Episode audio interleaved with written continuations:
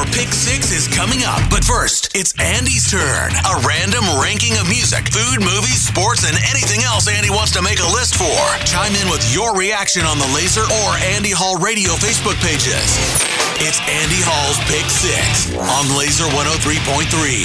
Released on this day in nineteen eighty, one of the greatest horror films of all time, The Shining, starring one of the greatest actors of all time, Jack Nicholson. Since I figured today might be a tough one for Jack, having seen his beloved L A Lakers swept in the N B A Western Conference Finals yesterday evening, I thought I'd offer him an ego boost and highlight some of his best work. Today, I'm giving you my Pick Six Jack Nicholson films. Starting with number six, The Departed. When you're sharing a marquee with the likes of Leonardo DiCaprio, Matt Damon, and Mark Wahlberg, and yours is the brightest of them all, that's really saying something. No one else says something? Nicholson's character, Frank Costello, who was brilliantly written by director Martin Scorsese, but portrayed perfectly by Jack. Hell of a mic drop on his career, which unofficially came to an end following this performance. Coming in at number five, A Few Good Men. Colonel Jessup. What a badass, right? Could you think of anyone on planet Earth that could embody that character better than Jack Nicholson? Who could nail that rant leading up to the climax of the film better? That role had to have been written with Nicholson in mind, right? My only complaint is that his character didn't get enough screen time, though I suppose you could argue with Jessup, less is more. He had that amount of impact. Very powerful. At number four, Batman. As much as I love and appreciate the varying takes on the Joker over the years, especially the more recent ones portrayed by the likes of Heath Ledger and Joaquin Phoenix,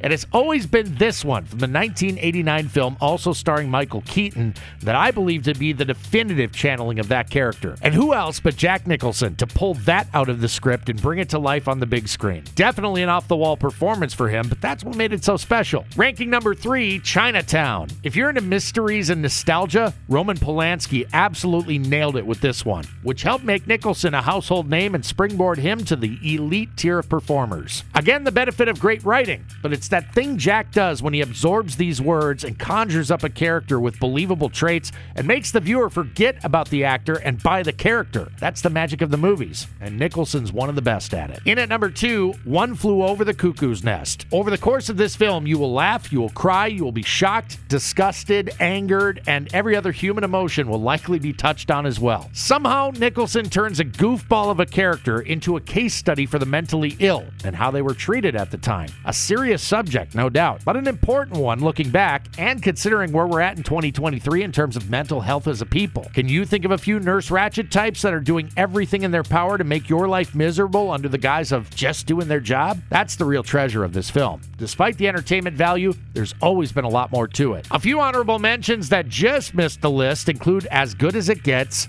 Easy Rider, The Witches of Eastwick, About Schmidt, and Five Easy Pieces. Without further ado, down to what I believe is the greatest Jack Nicholson film of all time, at number one, The Shining. Look, you need to see this movie. Yes, even if you've already seen it. See it again and again.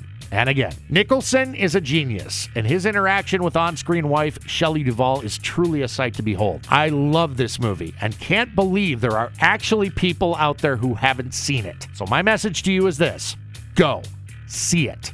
End of sentence. And you're welcome. That's my list. What are your favorite Nicholson films? How would you rank them? Let me know. Was Andy Hall's Pick Six. Looking for your thoughts and opinions on the Laser or Andy Hall Radio Facebook pages. Stay tuned. Your Pick Six is coming at the top of the hour on Laser one oh three point three.